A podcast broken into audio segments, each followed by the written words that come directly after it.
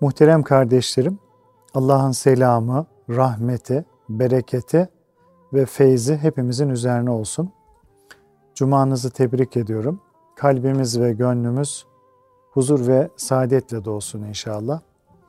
Sohbetimize teberrüken Peygamber Efendimizin, Ehli Beyt'in, Ashab-ı Kiram Hazretleri'nin ervah-ı tayyibelerine, Peygamberler silsilesinin aziz ruhlarına, Sadat-ı Kiram Hazretleri'nin ve şehitlerin ruhlarına, dinimizin, imanımızın, vatanımızın ve milletimizin muhafazasına, her türlü musibet ve iptiladan kurtulup, selamet ve afiyete vesile olması dua ve niyazıyla bir Fatiha-i Şerife, üç İhlas-ı Şerif okuyalım.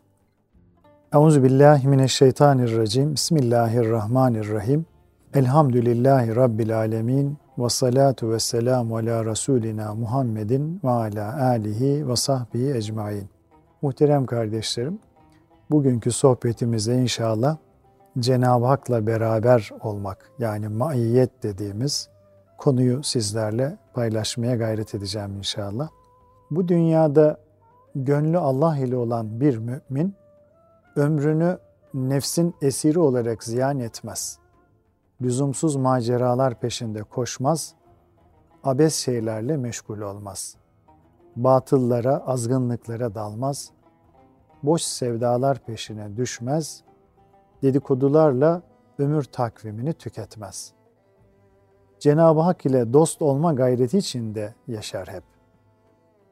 Hak dostu Mevlana Hazretleri şöyle buyurur. Allah ile olunca ömür de hoştur, ölüm de. Fakat Allahsız olan, Allah'ı bulamayan kişiye ise abı hayat bile ateştir. Yani su bile ateştir.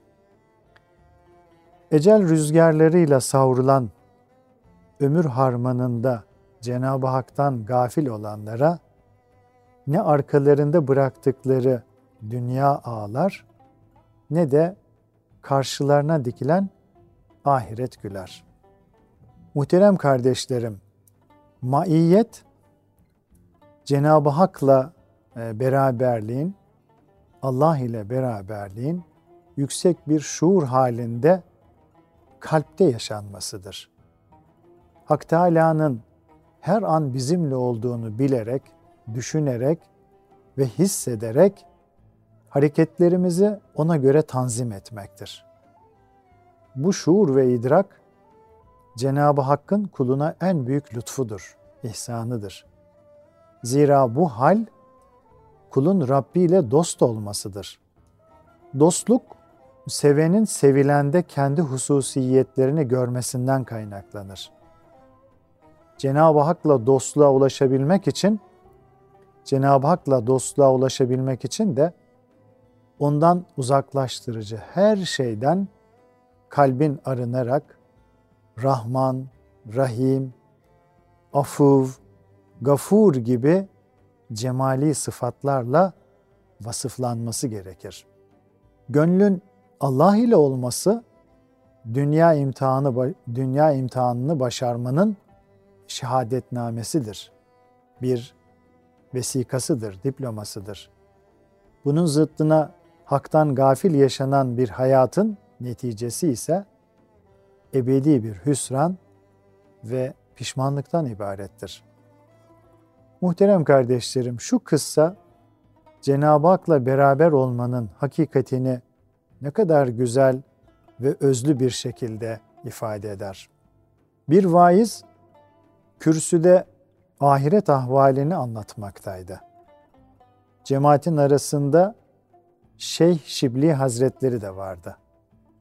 Vaiz efendi Cenab-ı Hakk'ın ahirette soracağı suallerden bahisle ilmini nerede kullandın sorulacak malını mülkünü nereden kazanıp nereye harcadın? Sorulacak. Ömrünü nasıl geçirdin? Sorulacak. İbadetlerin ne durumda? Sorulacak. Harama, helale dikkat ettin mi? Sorulacak. Bunların ardından şunlar şunlar da sorulacak diye uzun uza diye birçok husus sayar. Vaizi dikkatle dinleyen Şibli Hazretleri yumuşak bir ifadeyle şöyle seslenir. Ey vaiz efendi! Suallerin en mühimlerinden birini unuttun. Allah Teala kısaca şunu soracak. Ey kulum, ben seninleydim. Sana şah damarından daha yakındım. Fakat sen kiminleydin? İşte Cenab-ı Hakk'a kullukta bütün mesele, Hakk'a kullukta bütün mesele bu şuur ve idrakle, idrake böyle bir kalbi kıvama sahip olabilmektir. Hakikaten muhterem kardeşlerim, insanoğlu Rabbi ile beraberliği nispetinde hak yolunda ve istikamet üzeredir.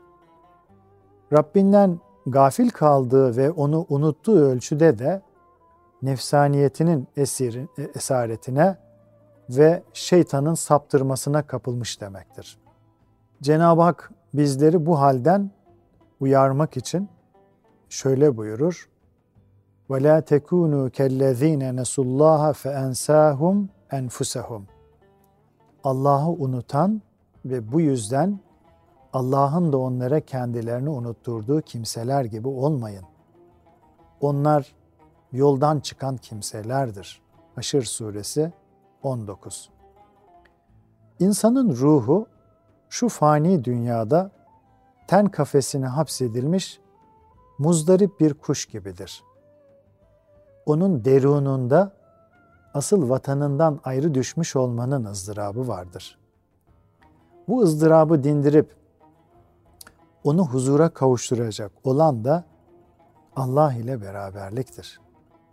Bu yüzden hak aşıkları nazarında ölümün ürkütücü hali kaybolur ve ölüm onlar için Rabbe vuslat yolculuğu, Rabbe kavuşma yolculuğu olarak kabul edilir. Nitekim ashab-ı kiram da ölüm döşeğindeki hastalara Allah'a ve Resulüne kavuşmaları yaklaştığı için gıpta ile bakmış, onlara Gönüller Sultanı Efendimiz'e selam göndermişlerdir. Muhakkak ki ölüm yolculuğunun hangi şekilde tecelli edeceği, yani cennet huzuruyla mı yoksa cehennem azabıyla mı neticeleneceği, ruhun bu alemde Rabbi ile ne kadar beraber olduğuna bağlıdır.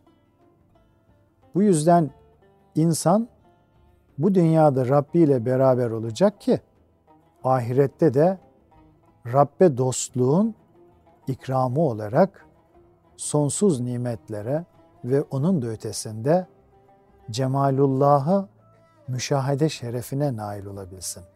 Bu yüzden muhterem kardeşlerim, bu dünyada gönlü Allah ile olan bir mümin ömrünü hayır hasenatla güzelleştirir. Kur'an ve sünneti hep rehber edinir. Allah'ın rızasını kazandıracak işlerle meşgul olur. Mülkün gerçek sahibini tanıyarak malını ve canını nasıl kullanacağını çok iyi bilir. Dini ve ahlaki kıymetini gölgeleyecek kötülüklerden ve yerlerden ruhunu hep korur. İbadetlere, hayır hasenata ve sohbet meclislerine ilgisini, alakasını, rağbetini artırır. Nihayet Rabbinin yeryüzündeki bir şahidi olarak arkasında faziletlerle dolu hatıralar bırakır.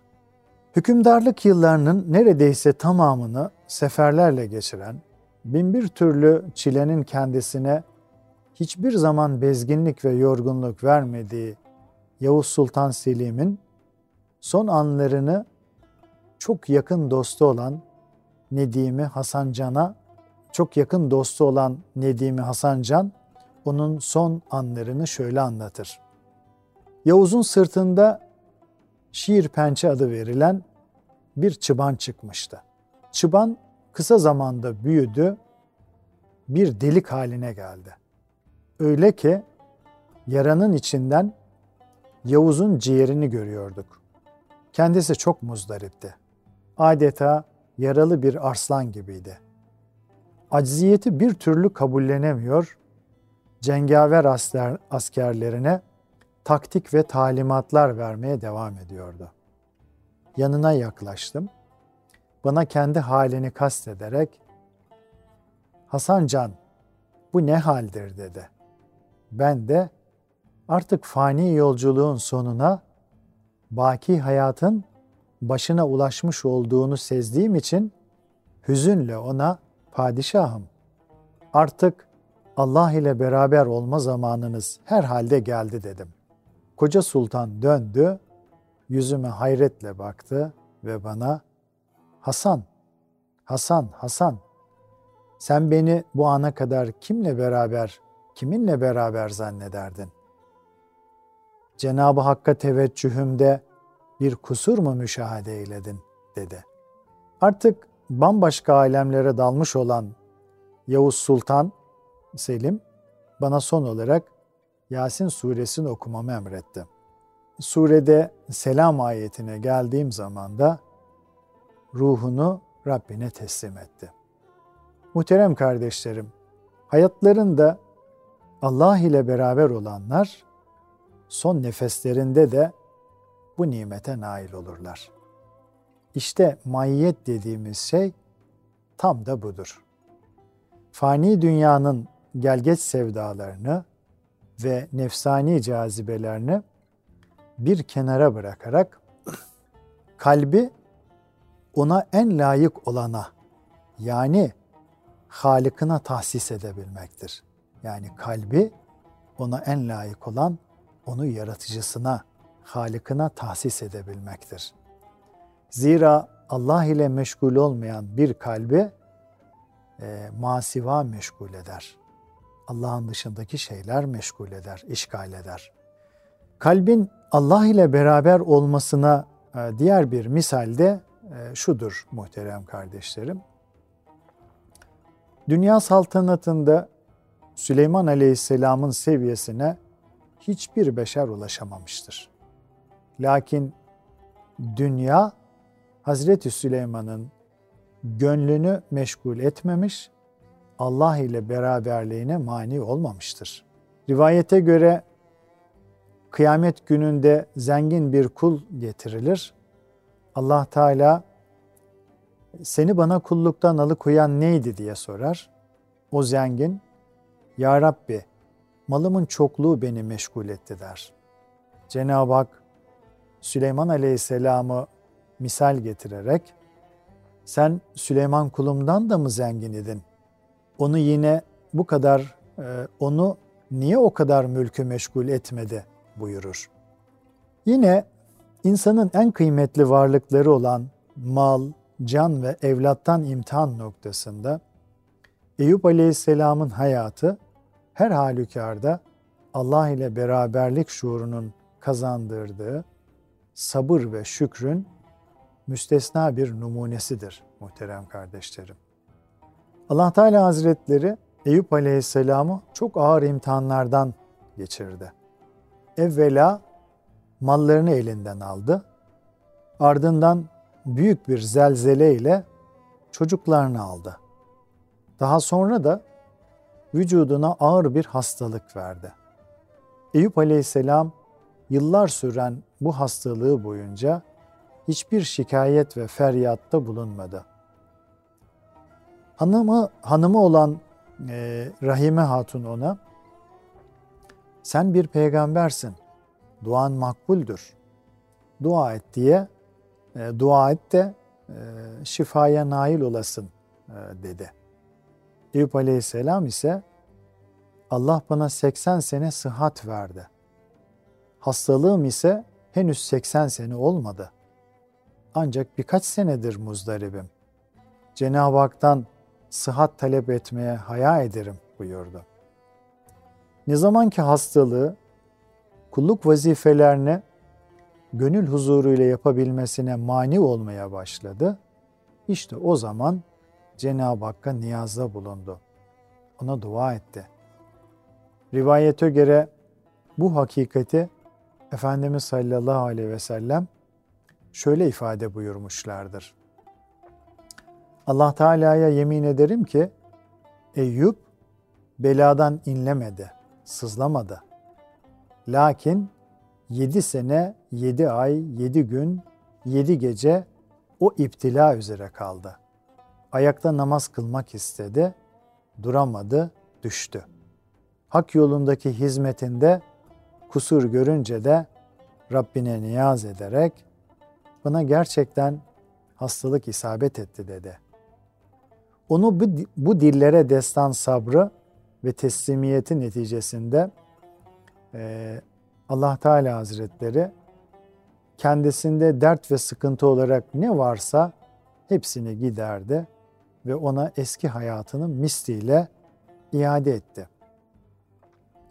Eyüp Aleyhisselam hastalıktan afiyete kavuşmuş olarak geçirdiği ilk gecenin sabahında derinden bir ah çekti. Sebebi sorulunca dedi ki, her gece seher vaktinde ''Ey bizim hastamız nasılsın?'' diye bir ses duyardım. Şimdi yine o vakit geldi fakat ''Ey bizim sıhhatli kulumuz nasılsın?'' sesini duymadım. Bunun için hüzünlendim buyurdu. Muhterem kardeşlerim, rivayete göre İsa aleyhisselam teninde alacalar bulunan ve hastalıktan iki şakağa da çökmüş bir şahsa rastladı. O şahıs üzerindeki hastalıklardan adeta habersiz bir halde kendi kendine Ya Rabbi sana sonsuz hamdü senalar olsun ki insanların pek çoğunu müptela kıldığın dertten beni uzak eyledin diyordu. İsa aleyhisselam muhatabının idrak seviyesini anlamak ve manevi derecesini yoklamak maksadıyla buna ey kişi Allah'ın seni uzak eylediği hangi dert var ki dedi. Hasta şöyle cevap verdi. Ey ruhullah! En feci hastalık ve bela kalbin Cenab-ı Hak'tan gafil ve mahrum olmasıdır. Şükürler olsun ki ben Cenab-ı Hak ile beraber olmanın zevk, lezzet ve feyzi içindeyim. Sanki vücudumdaki hastalıklardan haberim bile yok. İşte muhterem kardeşlerim, Cenab-ı Hak da bizleri en feci hastalık olan haktan gafil kalmaktan sakındırmakta ve ayet-i kerimelerde kullarına yakınlığını her an onlarla beraber olduğunu şöyle hatırlatmaktadır. Ve huve ma'akum eyne ma kuntum. Siz nerede olursanız olun o sizinle beraberdir. Hadid suresi ayet 4. Yine ve nahnu akrabu ileyhi min hablil verid. Biz ona insana yani insana şah damarından daha yakınız. Bu hususla ilgili olarak hadisi şerifte de imanın en üstün mertebesi nerede olursan ol Allah'ın seninle beraber olduğunu bilmendir buyurulmuştur. Muhterem kardeşlerim, Cenab-ı Hak her an ve her yerde bizimle beraberdir. Mühim olan bizim de her an ve her yerde onunla beraber olabilme şuurunda olmamızdır. Bu şuurla yapılan küçücük bir amel bile dağlar misali büyürken haktan gafil olarak yapılan hiçbir şeyde hayır yoktur. Böyle gafil bir gönlün kıldığı namaz ruhsuz, verdiği sadaka boş, ettiği dua karşılıksız, yaptığı tevbe de tevbeye muhtaçtır. Muhterem kardeşlerim şu kıssa bu hakikati çok güzel izah eder. Leyla'nın aşkıyla çöllere dönmüş olan Mecnun farkında olmadan namaz kılmakta olan bir kimsenin önünden geçer. Namaz kılmakta olan kimse selam verip namazdan çıktıktan sonra hiddetle seslenir ve der ki namaz kılanın önünden geçilmez bilmez misin? Mecnun o kimseye şöyle karşılık verir. Ben Leyla'nın aşkından seni görmedim ki. Asıl sen huzurunda namaz kıldığın Allah'ın aşkından beni nasıl görebildin? Demek ki muhterem kardeşlerim, bir faniye sevdalı gönlü bile aşık olduğu kimseye dair hissiyat kaplar. Onun gözü başka bir şey görmez.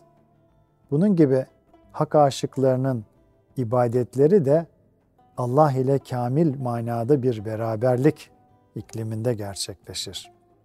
Bir gönül Allah ile beraberlik zirvesine ne nispette e, yakınsa, hangi derece yakınsa ibadetleri de o nispette seviye kazanır.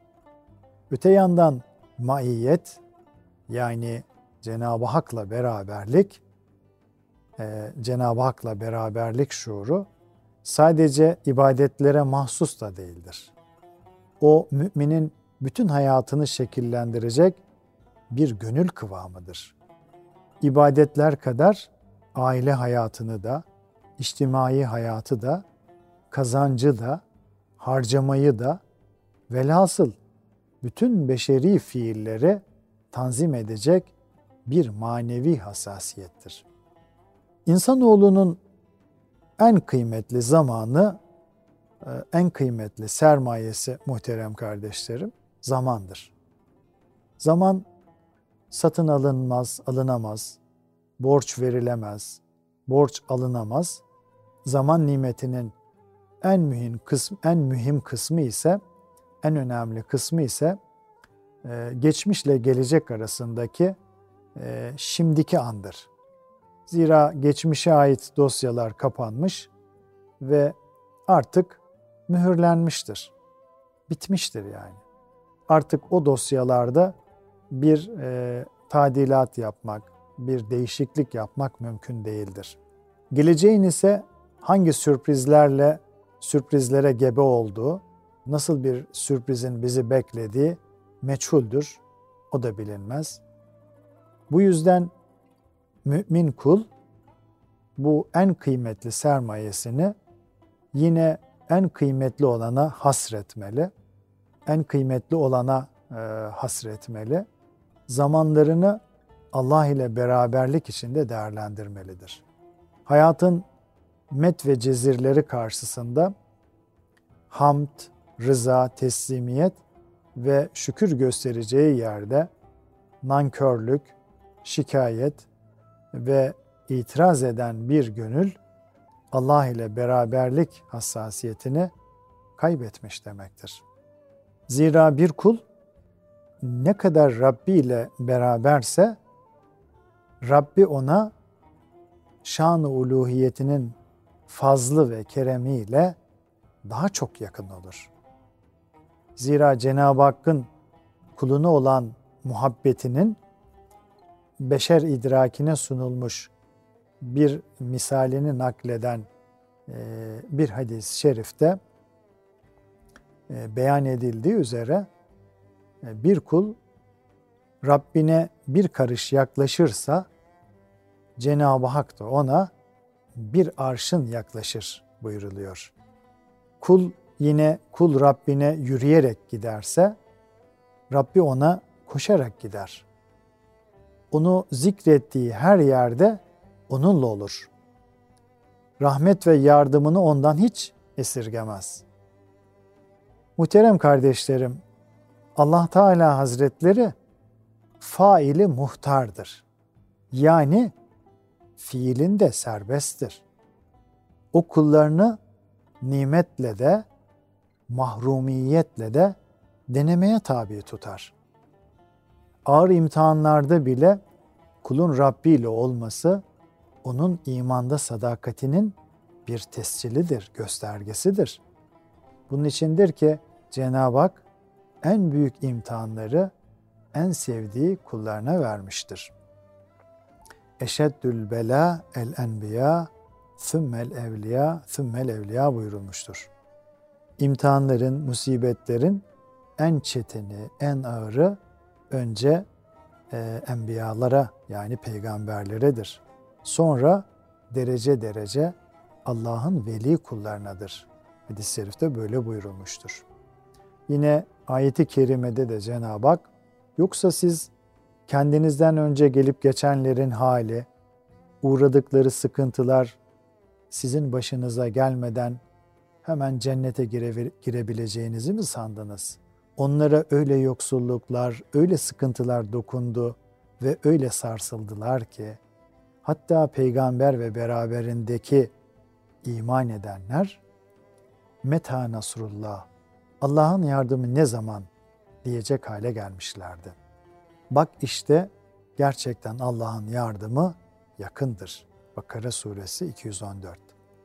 Bu sebeple Müslüm, muhterem kardeşlerim, bir Müslümanın maşakkat veya zorluklarla e, zorluklarla karşılaştığında ümitsizce sızlanmaya ve kulu olduğum Allah niçin bu zor zamanımda yanımda değil nevinden ucu küfre sarkan isyan cümleleri, isyan ifadeleri kullanmaya e, asla hakkı yoktur. Zira bu imtihan aleminde Allah kulunu imtihan eder. Haşa kul Rabbini değil. Unutmamak gerekir ki gönülleri Allah ile olan kamil müminlere dünyada da ahirette de hüzün ve korku yoktur.